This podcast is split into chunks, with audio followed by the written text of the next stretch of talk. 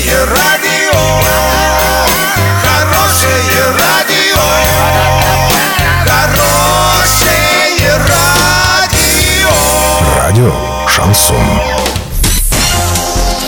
С новостями к этому часу Александра Белова. Здравствуйте. Картина дня за 30 секунд. По прогнозу правительства, через 11 лет в Оренбургской области будут жить на 100 тысяч людей меньше. В московском зоопарке проснулись степные сурки.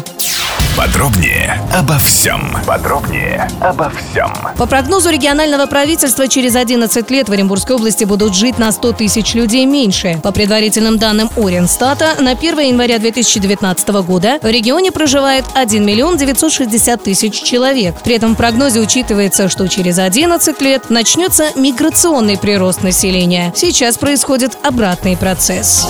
Сегодня всех интересует вопрос полезного и нужного подарка. Магазин «Ножи мира» решит для вас этот вопрос. Ножи для кухни, термокружки, маникюрные наборы, термосы прослужат долго и порадуют любую хозяйку. Адрес проспект Мира 26, телефон 22 33 33.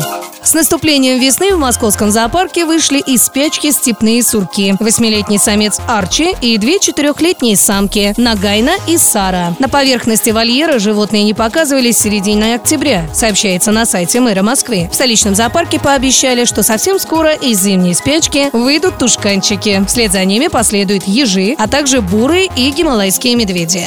Доллары на сегодня 65.80, евро 74.51. Сообщайте нам важные новости по телефону Ворске 30 30 56. Подробности, фото и видео отчеты на сайте урал56.ру для лиц старше 16 лет. Александра Белова, радио «Шансон Ворске».